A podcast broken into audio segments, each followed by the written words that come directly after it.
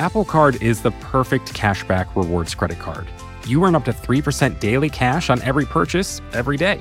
That's 3% on your favorite products at Apple, 2% on all other Apple Card with Apple Pay purchases, and 1% on anything you buy with your titanium Apple Card or virtual card number. Visit apple.co slash card calculator to see how much you can earn. Apple Card issued by Goldman Sachs Bank USA, Salt Lake City branch, subject to credit approval, terms apply. Support for Criminal comes from Progressive. Most of you aren't just listening right now, you're driving, cleaning, and even exercising. But what if you could be saving money by switching to Progressive? Drivers who switch to Progressive save nearly $750 on average, and auto customers qualify for an average of seven discounts. Multitask right now. Quote today at progressive.com. Progressive Casualty Insurance Company and Affiliates. National average 12 month savings of $744 by new customers surveyed who saved with Progressive between June 2022 and May 2023. Potential savings will vary. Discounts not available in all states and situations. Well, once upon a time, um, one might begin that way, a strange woman turned up uh, in a cottage in a village called Almondsbury, which is several miles outside of the city of Bristol, a very bustling port city at the time. This is Professor Meg Russett. The date is April 3rd, 1817, and uh, she seemed to be speaking a language that no one around her understood. The woman looked to be about 25 years old, with pale skin and dark hair. She was wearing a black dress with a red and black cotton shawl wrapped around her shoulders and another shawl wrapped around her head. People noticed that her hands were very smooth, like she hadn't been using them for work. She was carrying almost nothing a small bar of soap and a few English coins. She was first taken to what was called the overseer of the poor. The overseer offered her money, but the woman wouldn't take it. She made it clear that she was very tired and needed a place to sleep. Eventually, she was brought before the local magistrate, uh, Mr. Worrall, who uh, was a very well to do landowner in, in the village. And uh, he couldn't understand her either, but apparently he, uh, he had a Greek servant, and it was hoped that somehow the Greek servant would be able to speak with her. Um, this didn't turn out to be the case.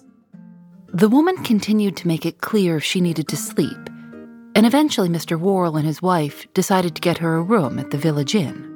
She refused certain foods. She appeared not to know what a bed was for and tried to make up her, uh, her bedding on the ground. She only agreed to sleep on the bed after the innkeeper's young daughter climbed on it and showed her how to use it.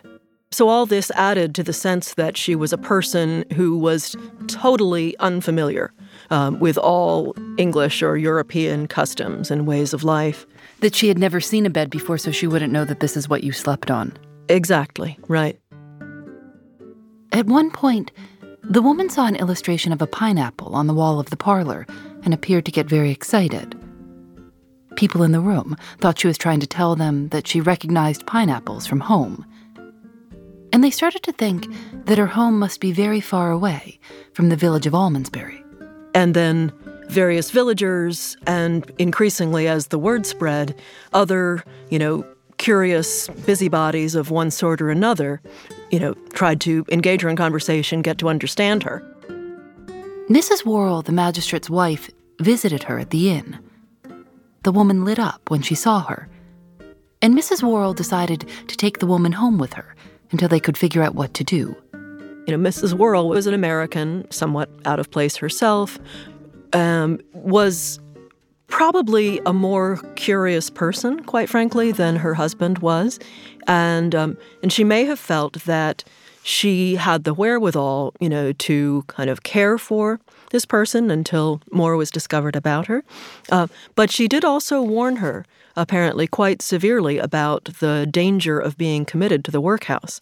Um, she there were sort of two possible things that could happen to somebody who was caught begging um, in the you know byways of, of England at that time, if they were determined to be a vagrant, which means that they were essentially homeless, had no visible means of support, etc., uh, they would be taken up uh, before the local authority um, could suffer very severe consequences. Could be whipped, could be uh, could be put in the stocks, and eventually would be dispatched to wherever they were believed to have come from. Meg Russett says the other thing that could happen was that you'd be sentenced to a workhouse. It was, you know, tantamount to prison. Uh, the work there was tended to be extremely menial and difficult, and people were even known to starve to death in, in the workhouses. Um, so being taken for a vagrant was about the, you know, the not quite a fate worse than death, but pretty close. Mrs. Worrall wanted to help the woman, but she was also a little bit suspicious. She reportedly said to her, My good young woman, I very much fear that you are imposing upon me, and that you understand and can answer me in my own language. If so, and distress has driven you to this expedient, Make a friend of me.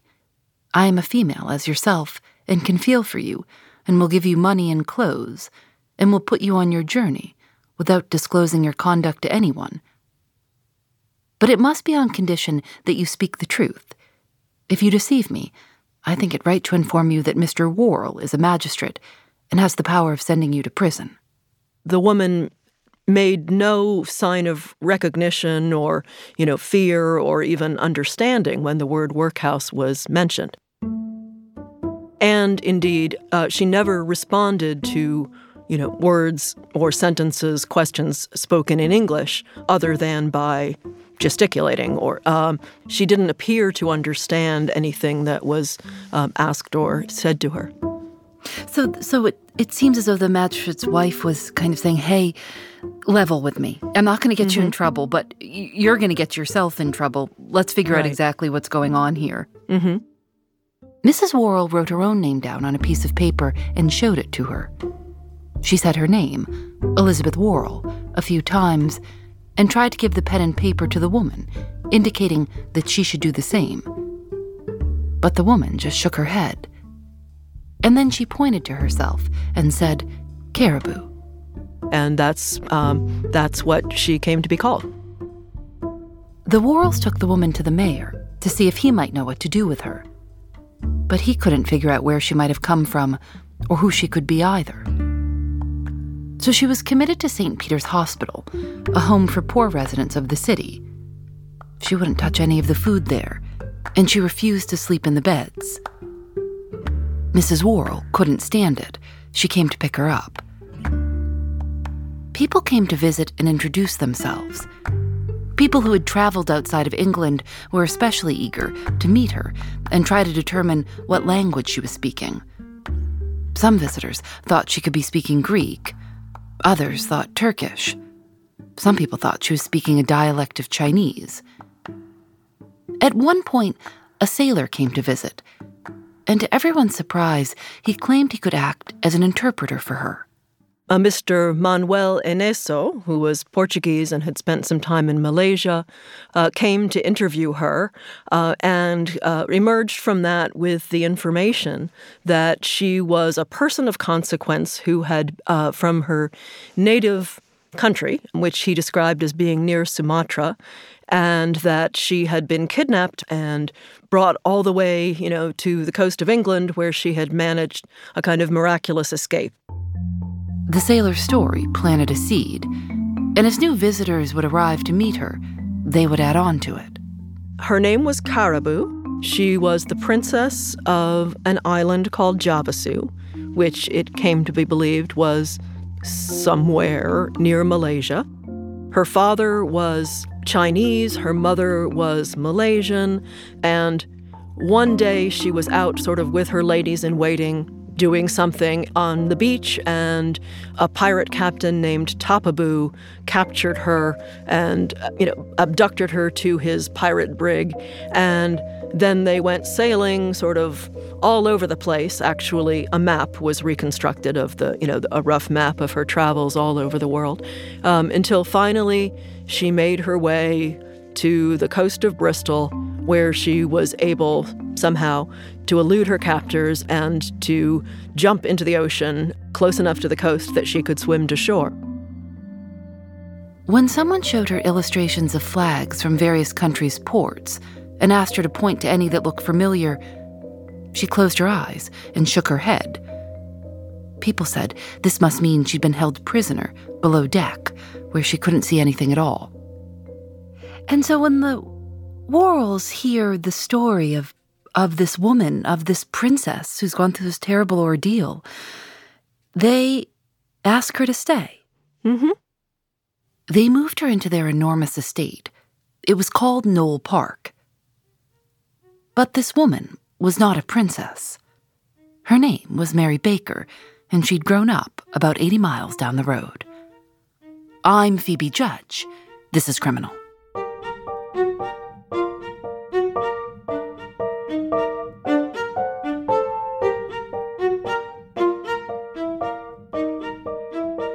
Who was Mary Baker? Tell me about this woman growing up. Who was this woman?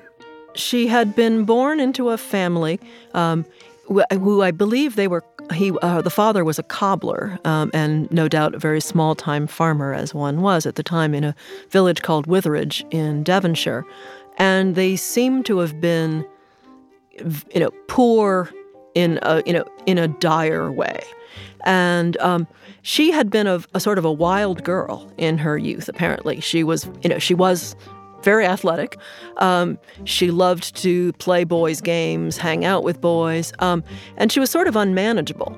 And at some point, either her parents kind of, you know, shoved her along her way, or she just left and uh, made her way to London, where she worked as a servant in a few different households, and you know, kind of picked up various things while she was at it. One, um, at one of her places of employment, she learned how to read, at least in a rudimentary way. Eventually, she lost what I believe was the last of her servant jobs because she set fire to a bed, um, and not surprisingly, was kicked out after that. She, um, but she she was known for telling, you know, entertaining small children with kind of wild stories about herself and you know places that she'd visited and so forth. Uh, Anyway, so she takes up this wandering life. She she uh, she committed herself to the Magdalen House, which was a sort of reformatory for prostitutes who were trying to, you know, sort of change their way of life. Um, but eventually, she was kicked out of there too because she hadn't been a prostitute. So she, you know, really kind of had nowhere to go once she'd, you know, once she'd kind of fallen below the servant class. She was in no class, and she, you know, wandered around the country doing sort of odd jobs, falling in with different, you know, rogues and ruffians. She seems to have fallen in with a, a kind of, you know, band of, you know, robbers at one point. Um, so, so she was wandering from place to place without much, you know, without really any prospects kind of learning all the way in the hard scrabble, you know, school of life. So why not try something else? How, you know, what's to lose? What are the options? A local journalist named John Matthew Gutch was the editor of Felix Farley's Bristol Journal. He wrote an account of Mary Baker's hoax. It was published in 1817. In it, he wrote that she got the idea to pretend she didn't speak English after encountering a group of French lace makers from Normandy. Who had established a kind of lace making factory outside of Bristol. And she noticed that, you know, they had an unusual headdress and that they were attracting a lot of attention, you know, from passersby, either because they, you know, they were dressed differently, they spoke differently, so they were, you know, their, their visible foreignness made them into a spectacle that she seems not to have felt that she was as a you know as a kind of runaway servant vagrant beggar she wasn't glamorous enough to be interesting um, and whatever she was first imagining herself doing doesn't you know she maybe she was trying to be taken for French. But after all, plenty of people could speak French, so uh, so that wasn't going to work for very long. So so she kept kind of riffing, elaborating um, to elude exposure.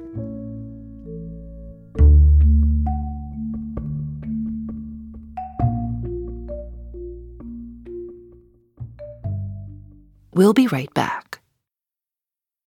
Apple Card is the perfect cashback rewards credit card.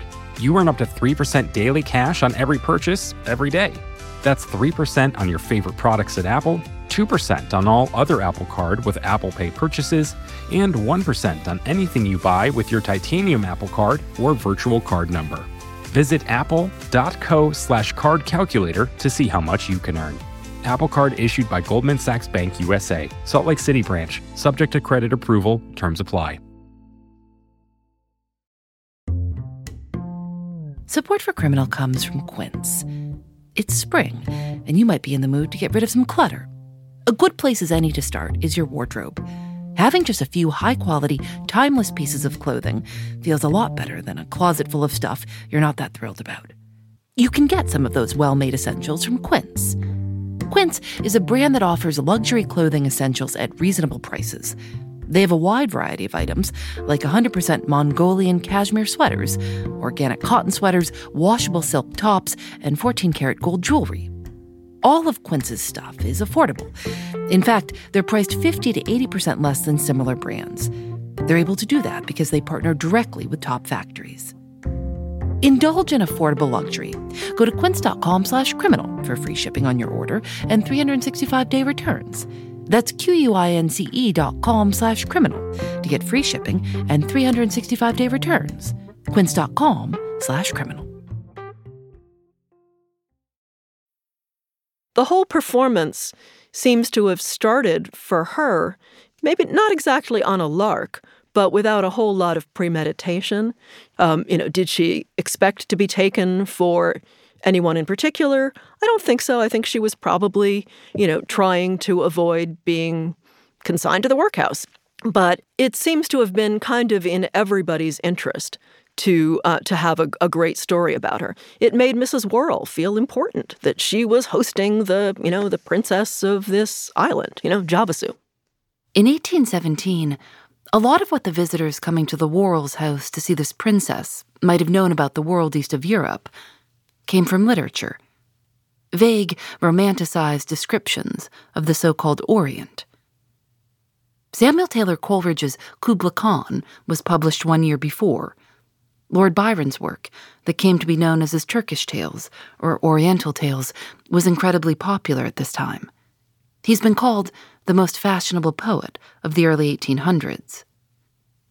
And so people who wanted to be seen as fashionable, well read, and worldly weren't willing to say out loud to one another, Are we sure Javasu is a real place? People brought illustrations and objects for her to identify, and they kept going back over the biggest clue they had the sailor, Manuel Eynesso's story about how the princess had arrived.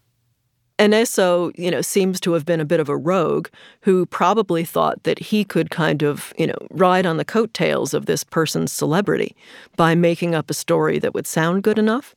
Um, you know, and so whether she somehow gave him to understand by gestures or, you know, or pictures or something that there was a pirate who, you know, who had abducted her, or whether this was what he kind of thought would be a great story and she then kind of went along with it.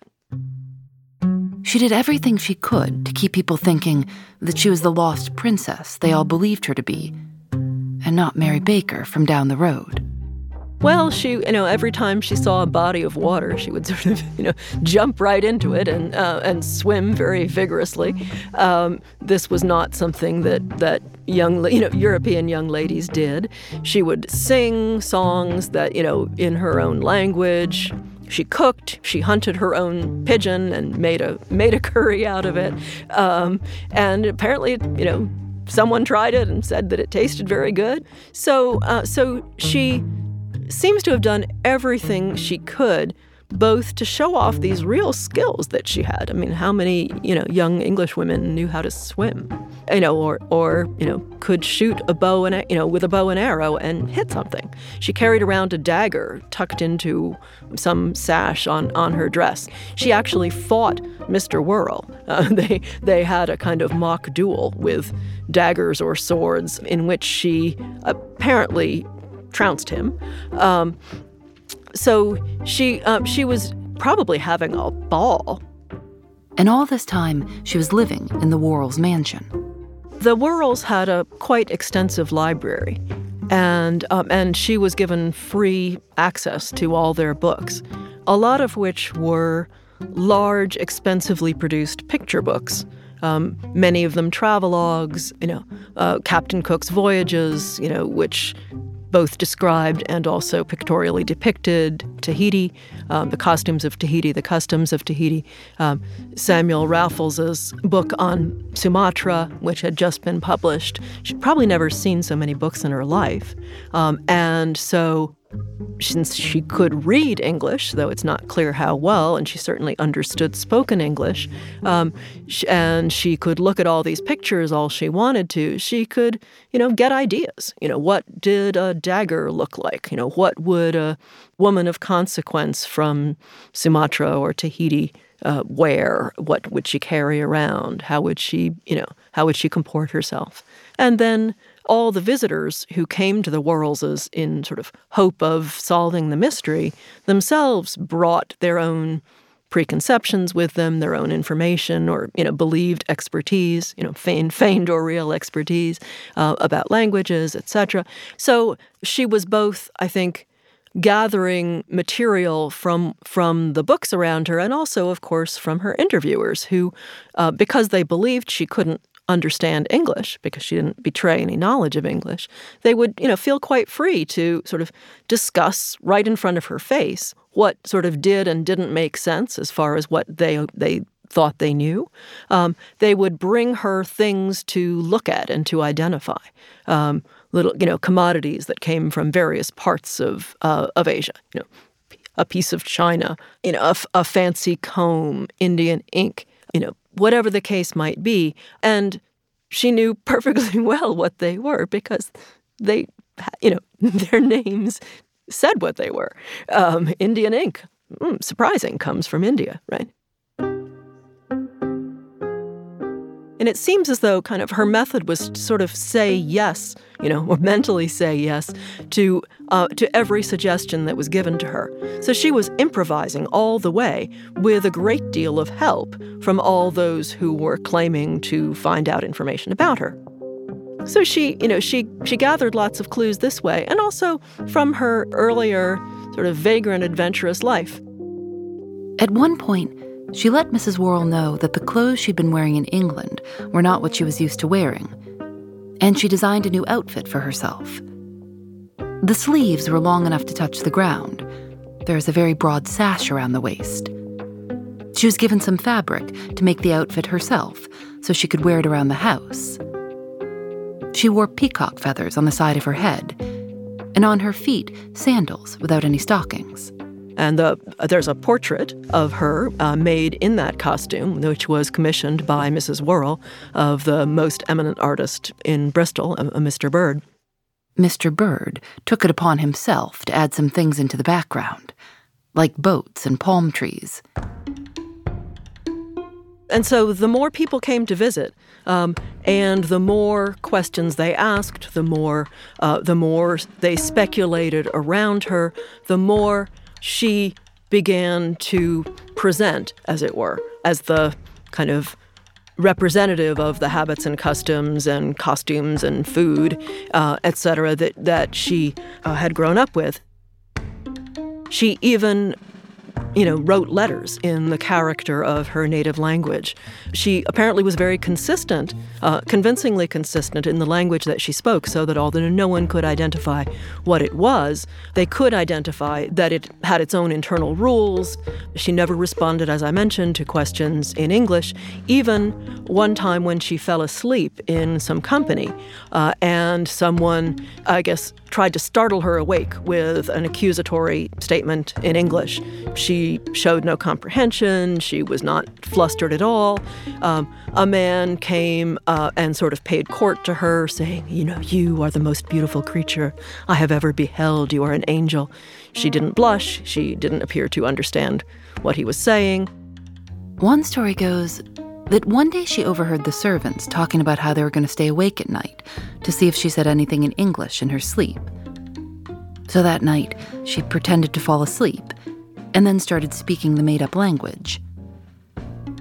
The language she made up was so consistent that her visitors started compiling a vocabulary list of the words she used.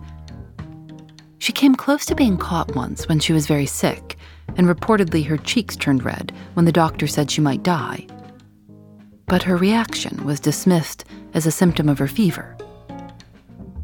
After she recovered, she wrote a thank you letter to the doctor who had treated her in her own language. The letter was shared with experts in Bristol and Bath. Some speculated that her language could be related to Javanese, a language spoken in Indonesia. The letter was even sent to Oxford University for analysis. And she uh, and none of her, you know, her her alphabet didn't correspond with any known language, though she had been shown a, a book called Fry's Pantographia, which was a kind of epitome of all the existing alphabets of the world, you know, a kind of glossary and and encyclopedia. Um, she may have sort of based some of her uh, uh, some of her letters on that, um, but she was clever enough that she never pinned herself down as coming from anywhere in particular. And so the the mystery deepened uh, the more expertise and you know was brought to bear upon it. Do we know whether she was worried about being caught? She must have been worried about being caught, and partly because of that, she was very vigilant. She was very careful not, you know, not to break character. You know, never to do anything, uh, you know, out of out of character with the performance that she'd established. Um, she didn't want to be caught because, of course, she didn't want to be sent to the workhouse. She didn't want to be, you know, denounced as a vagrant. How you know how long she imagined keeping it up is a mystery. She, I think she probably was just kind of spinning it out for as long as she could before maybe she was able you know maybe she hoped that she would be able to abscond before you know before the hammer came down maybe she hoped she would meet somebody who would sort of take her out of that life you know seems like there were a lot of admirers you know some of them probably did propose to, or at least proposition her. So maybe she was hoping that one of the gallants would sort of turn out to be Prince Charming. One of the uh, experts, so called, who had been most besotted with her and who'd been a kind of frequent visitor to the Worralls' mansion was uh, Mr. Charles Wilkinson, who was a kind of you know, well-known figure around Bristol. He placed a description of her, you know, kind of a, a glamorized, you know, missing persons notice in the local paper, Felix Farley's Bristol Journal, um, in the you know in the apparent hope that this would somehow attract the attention of an, you know a scholarly expert who would be able to tell them where she'd actually come from. In his description, he wrote. Such is the general effect on all who behold her, that if before suspected as an impostor, the sight of her removes all doubt. It was picked up and published by all the major papers in the UK. No picture was included in the articles, but Mr. Wilkinson's description was precise enough to catch someone's attention.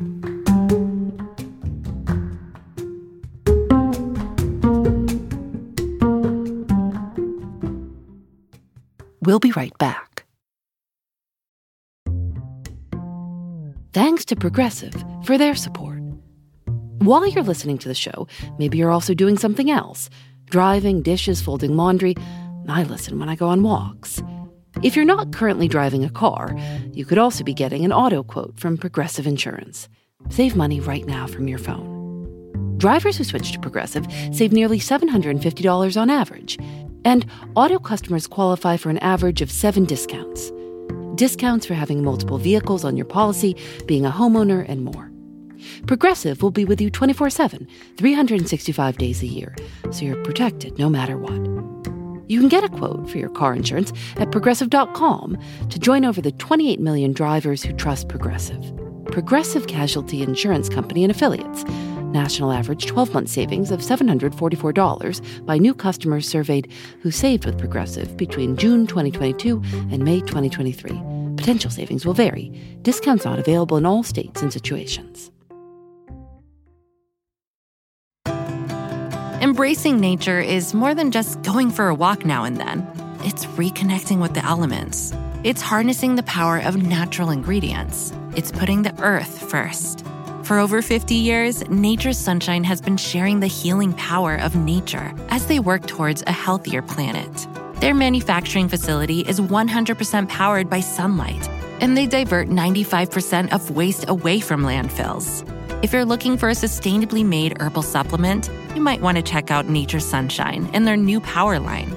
Power Beets are a superfood performance booster that can help enhance both performance and blood flow.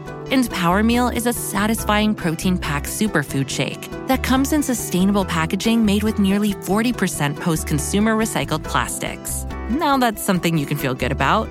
This Earth Month, you can enjoy 25% off your first order with code NSP. Just go to naturesunshine.com that's naturesunshine.com and use code NSP for 25% off your first order. Two months after Mary Baker moved in with the Worralls, they heard from a woman who said she read Dr. Wilkinson's detailed description in the newspaper and recognized the woman. Perhaps because she knew Mary Baker as something of an imaginative troublemaker and sort of, you know, recognized the personality as well as the physical description. She said the woman who had been staying with them was not a princess. She was her former tenant. And at this point, you know, finally, Caraboo's performance crumbled. One Bristol paper reported The bubble has at length burst. Miss Caraboo proved to be neither more nor less than plain Mary Baker, the erratic child of honest parents in the humble village of Witheridge in the county of Devon Another paper wrote The wonderful female who has outwitted the doctor, puzzled the learned, and astonished the multitude, turns out to be a vile impostor. She'd never made a mistake. It was a very, very consistent performance. Um, but you know, after this former landlady denounced her as a kind of, you know, runaway servant called Mary Baker, Mrs. Worrall did what is, for me, in some ways, the most unexpected part of the whole story, which is that instead of washing her hands of her, of this young, you know, young woman, or kind of burying her own head in the sand because she'd been so embarrassed, um, she booked her a one-way, vo- you know, transatlantic voyage to America in the hopes that somehow Mary, this Mary Baker, who was a real kind of hard luck case in you know in her ordinary life, would somehow you know be able to you know remake herself, reimagine herself in you know in a different country um, where there was more freedom, more social mobility, where she becomes someone new again. News of Mary Baker reached America just before she did, and by the time she arrived, dozens of articles had been published about her. Some of them included the name of her ship. When the ship pulled into the dock in Philadelphia, people didn't seem to care if it was all a hoax.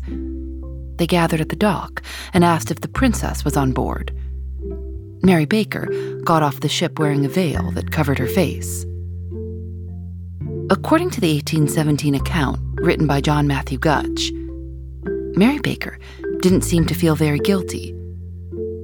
But she did acknowledge that Mrs. Worrall had been very kind to her. She eventually left Philadelphia for New York, and from there, she wrote a letter to Mrs. Worrall saying that America is by no means to be compared to England, and the people especially. She's in America for about seven years. Um, and most of that time is a blank as far as the historical record goes. You know, how how did she how did she live during that time? I have no idea. Um, she had been you know she'd been offered work as a seamstress, I think, and you know maybe did it for a little while, didn't like it very much, um, but eventually you know by hook or by crook, she comes back to Bristol in 1824. And um, maybe because she's made certain kinds of connections, you know, maybe because she's learned certain skills, she actually sets herself up in business um, selling leeches to the Bristol Hospital, which is basically, you know, being a medical supplier, um, and makes a fairly decent, you know, lower middle class living for the rest of her life um, as a businesswoman. She got married and had a daughter, and lived in Bristol for the rest of her life. She died in 1864 at the age of 73. Her daughter Marianne took over the leeches business. One of the reasons we know so much about Mary Baker is that shortly after she got caught, Mrs. Worrall asked a friend if she could help her piece together everything she could about who Mary Baker was. Mrs. Worrall's friend traveled around and interviewed people. And she learned from almost everyone that Mary Baker loved to tell stories. As one person put it, odd, unaccountable stories. Stories which seem to arise from the love of telling something extraordinary. Today, you can see the Edward Bird portrait of her that Mrs. Worrall commissioned on display at the Bristol Museum.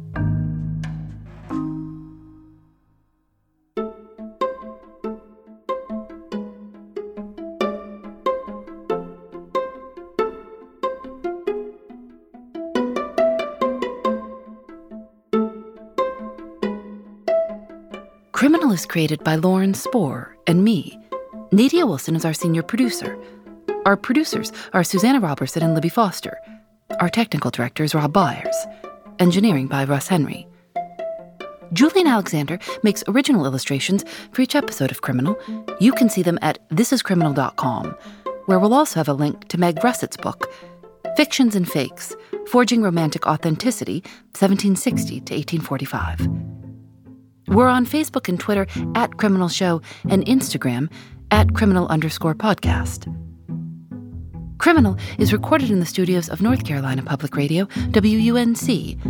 We're a part of the Vox Media Podcast Network. Discover more great shows at podcast.voxmedia.com. I'm Phoebe Judge. This is Criminal.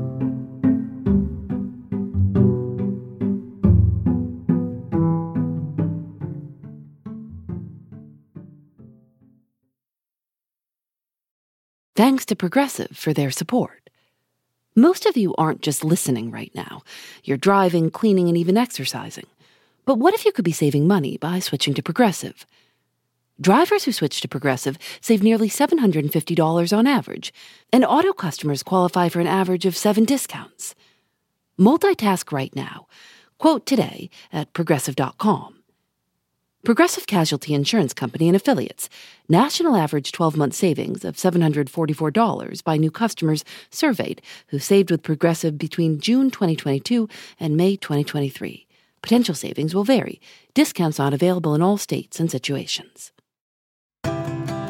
Celebrate Earth Month this April by harnessing the power of Mother Nature with Nature's Sunshine's new power line. From Power Greens with over 200 plant based nutrients to support gut health and foundational nutrition, to Power Beets that can improve performance and blood flow.